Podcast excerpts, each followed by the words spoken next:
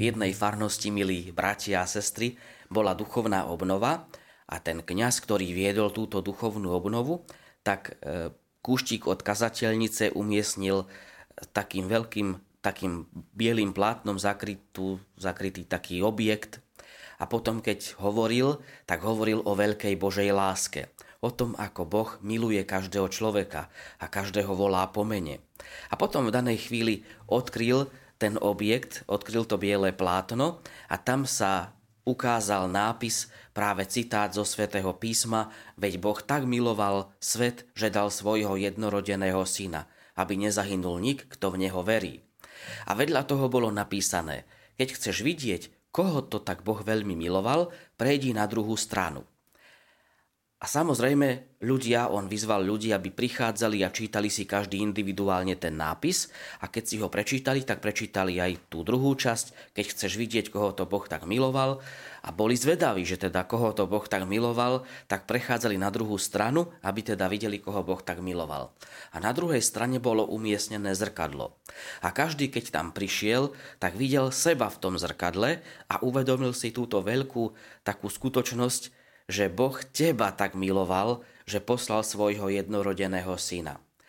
Takýmto spôsobom, aj takým e, viditeľným spôsobom tento kňaz chcel ukázať tým ľuďom, akú veľkú lásku Boh daroval ľuďom a každému osobitne, každému človeku. A naozaj to si môžeme uvedomovať vždy, keď e, čítame, počúvame Božie slovo, Evanielia, že Boh každého takýmto spôsobom miluje. Každého, dá sa povedať, volá pomene, pozná pomene. Volí si každého jedného z nás. V Evanieliu sme počúvali, ako si vybral, vyvolil svojich apoštolov, tých najbližších spolupracovníkov. Ako si vybral vyvolil, zavolal tých svojich najbližších, dalo by sa povedať tých, ktorí mali byť poslaní, aby túto Božiu lásku, aby toto Božie posolstvo ohlásili, odovzdali ďalej. A takto Boh volá, takto pozýva každého z nás. Čo to znamená byť takýmto spôsobom vybratý a poslaný? Znamená to, že niekedy človek potrebuje aby zabudol na seba, aby vedel výsť aj zo svojho pohodlia, aby vedel spraviť krok ďalej a odovzdal alebo nejakým spôsobom ukázal túto lásku Boha človeku všade, kde sa nachádzame. To znamená byť poslaný Bohom ísť tam, kde potrebujeme odniesť túto, toto jeho posolstvo. A takýmto spôsobom môžeme povedať, že Boh si vybral, vyvolil aj Pánu Máriu, Božiu Matku. Dnes, keď prežívame alebo oslavujeme mena Panny Márie, tak môžeme tiež vlastne toto všetko tak spojiť, zjednotiť v tom, že Boh si Pannu Máriu vybral, vyvolil a ona verne plnila toto poslanie, ktoré jej Boh zveril, ktoré jej dal. A takisto stále plní toto poslanie aj vo vzťahu voči nám, ľuďom, pretože nám ju dal za matku som čítal e, jeden taký príbeh, ako e, po jazdnom hospici dostali telefonát, že by bolo treba prísť k chorému človeku. A vlastne v tomto pojazdnom hospici účinkovala reholná sestra. Keď prišla do toho domu, kde ležal tento chorý človek, chorý muž, tak jej bolo jasné tejto reholnej sestre, že asi veľa O Bohu v tomto dome, v tejto domácnosti zmienok nie je.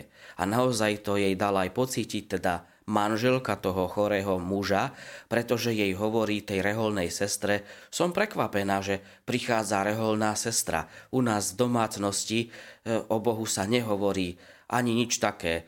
A aj môj manžel, ktorý je teda chorý, tak e, je taký aj labilný, viete, ako radšej, aby sme mu nič o Bohu a o takýchto veciach ani nehovorili.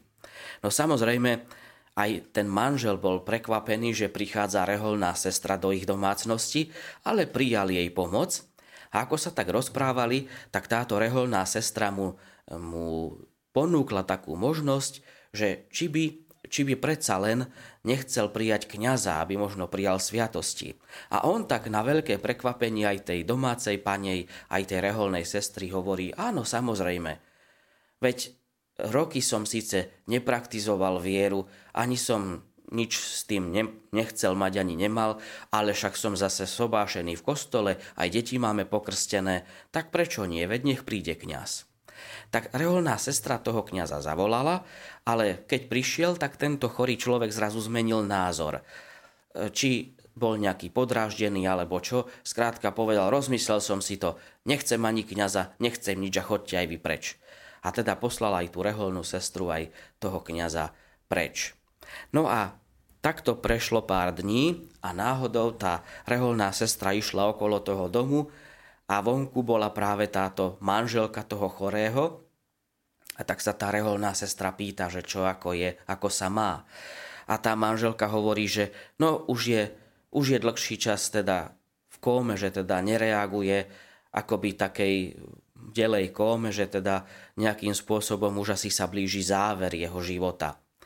No a tak tá sestrička, tá reholná sestrička hovorí, že či môže ho ísť navštíviť, že aspoň by sa pri ňom pomodlila. A s tým súhlasila tá manželka, tak tá reholná sestrička tam išla a modlila sa pri tomto zomierajúcom už prakticky modlitbu svätého Ruženca. No a v tom, e, ako sa tak modlila dlhší čas, tak tento chorý človek nejako tak precitol a začal tak šepkať, čo mám robiť, čo mám robiť. A znovu tá sestrička tak so všetkým tým pokojom a tak naozaj, tak ako to mohlo a dokázala urobiť, tak mu zase ponúkla tú možnosť, či by nechcel predsa len sa vyspovedať tak teda tak ako mohol, ako vládal, či by neprišiel kňaz. A naozaj ten zomierajúci s tým už tedy súhlasil a kňaz prišiel a prijal všetky sviatosti, tak ako teda mohol, lebo už nevládal pomaly ani rozprávať. No a potom e, v prítomnosti tohto kňaza a prítomnosti tej reholnej sestry, ktorí sa pri ňom modlili, tak aj zomrel. No a vidíme tu na, že, a to som chcel tým povedať, že ako tu na splnila takéto svoje poslanie, jednak tá reholná sestra, že spôsobila, teda v tak dobrom slova zmysle, že tento zomierajúci prijal sviatosti a odchádzal z tohto sveta zmierený s Bohom. Ale takisto aj to poslanie Božej Matky Panny Márie, modlila sa pri ňom ruženec, modlitbu posvetného ruženca a že teda zrejme aj pôsobením Božej Matky Panny Márie a toho, že sa o nás stará, že nás má ako svojich synov a céry, tak vďaka tomu tiež tento zomierajúci prijal Božie odpustenie. Tak môžeme aj my, milí bratia a sestry, dnes jednak prosiť Pannu Máriu, nasledovať jej život – tak ako sme to mohli spievať, slávne meno Márie v našich srdciach nech žije. To znamená, že aby sme ju vedeli nasledovať a zároveň, aby sme sa aj my stávali tými poslami, ktorých pán volá po mene a posiela s jeho radosnou zväzťou. Pochválený bude Ježiš Kristus. Na veky amen. Vypočujte si aj ďalšie zaujímavé podcasty. TV Lux nájdete na deviatich samostatných kanáloch, kde na vás čakajú relácie s pápežom Františkom, kázne, modlitby, prednášky, biblické podcasty, rozhovory, inšpiratívne epizódy na pár minút, svedectvá či podcasty určené pre deti.